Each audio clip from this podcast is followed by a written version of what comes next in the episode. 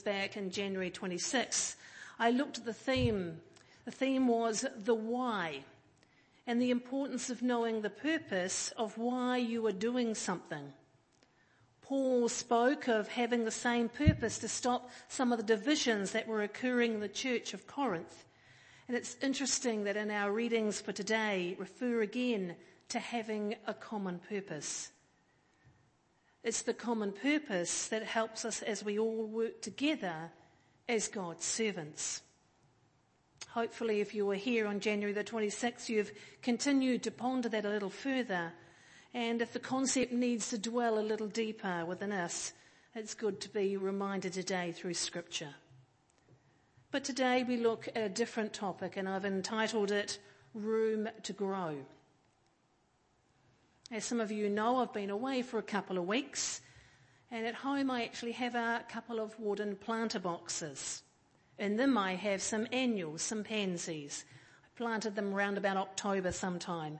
And so they were definitely when I left on holiday on the downward side of life, but they were still green and very luscious when I left. See, I was assuming that while I was away we would have some rain.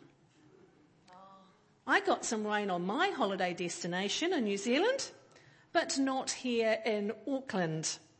I see on the Stuff News as I read it yesterday that yesterday we broke the record of 40 consecutive days in the Auckland region of no rain. The record was 39 days of no rain back in 2013.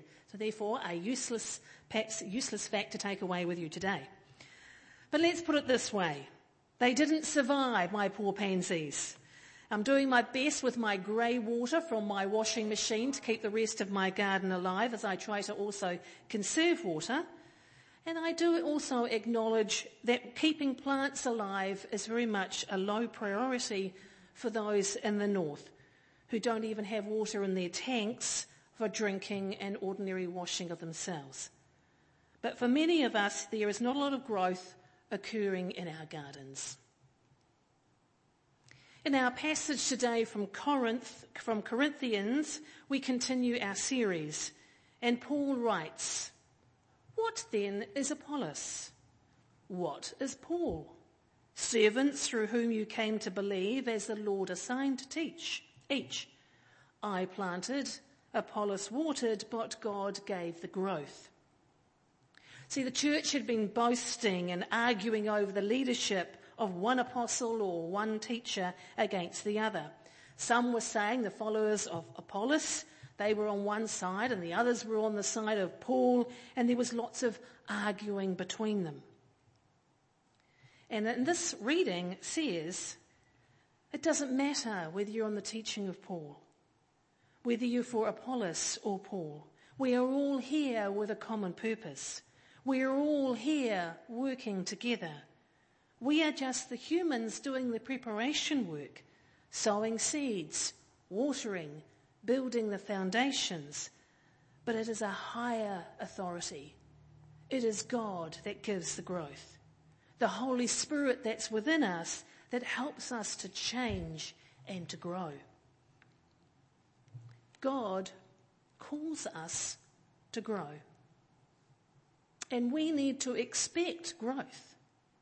Growth in ourselves, in our faith, in our understandings. We shouldn't be the baby Christians, if I can use that phrase, that we were when we first started off in our faith journey. When we first experienced God for ourselves and perhaps made at that point a commitment. If we haven't moved, if we haven't grown, we should be asking ourselves, why might that be? So let's talk about growth. Yes, God gives the growth. That's what the scripture says. But we need to be expectant of that growth and place ourselves in an environment where we can grow. Let me explain perhaps what I mean and put it in a, another sense. In one of the houses that I lived in, our house had rather large eaves. Eaves are the bit of the building, the bit of the roof that goes out above the walls. We planted some shrubs under those eaves, and being novices at the time in the gardening realm, perhaps I still am, We hadn't realised that one of those plants would grow, or likes to grow, four metres high, at least. Planted so close to the house, it didn't have any hope of reaching its full potential. Within a couple of years, it was banging away. Any strong winds against the wall, against the roof, that plant did its best to grow through our roof. It didn't have that much luck, but however, it didn't have also any possibility of reaching its full potential. It wasn't planted in a good place. We similarly need to place ourselves in places that we have room to grow. I've seen that in some churches, a person has been in one place where there's not a lot of opportunity. Perhaps the clergy do most of it, or there's not a lot of opportunity for lay people, or if there are lay people, perhaps the rosters are still so tightly jam-packed, there is no place for anyone to sort of get a bit of a foot in and have a bit of a go at things. This person I had in mind actually shifted churches when they moved town. And in the new place, there was space there were opportunities. And I hear that they're a liturgist. I hear that they're out taking home communion. They're doing so much ministry and they're loving it and they are flourishing and they have grown. The place they were in before, whether they realized it or not, was like the plant under the eaves for them. There was so much potential for that person, but no room to grow. So what can we do for ourselves? We can make sure that we are receiving the nutrients we need. The water, the compost. Now we give it those names in the gardening world, but what might that be in terms of religious terms as it relates to our faith? In terms of growing as a disciple? What would be the compost? What would be the nutrients? How do we make sure that we are getting the nutrients so that we grow in maturity? You know, sometimes if we wait for it to come to us, we can wait a long time. 40 days if we're waiting for rain, at least.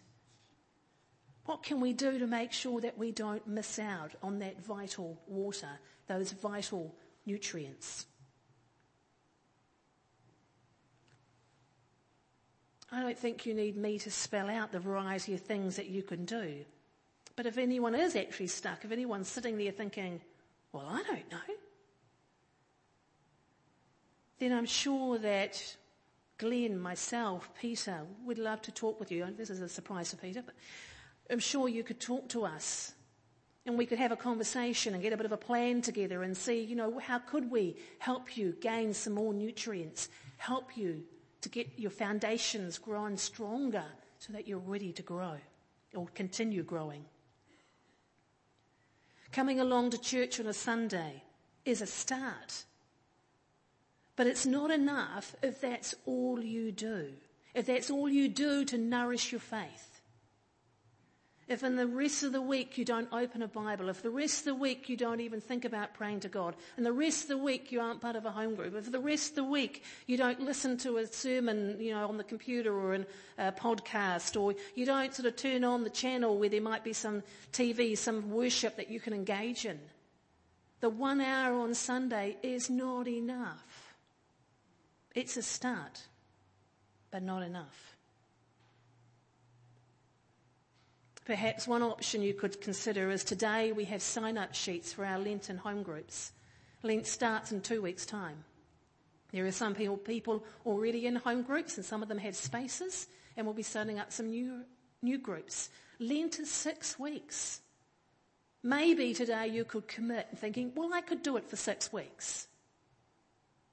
Please consider there are two clipboards out in the foyer if you want to try and try that as a way of gaining some more nutrients to help to be ready to grow.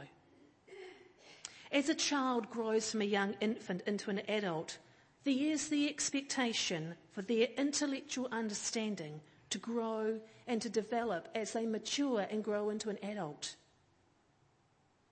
Do we have the same expectation of our spiritual lives too?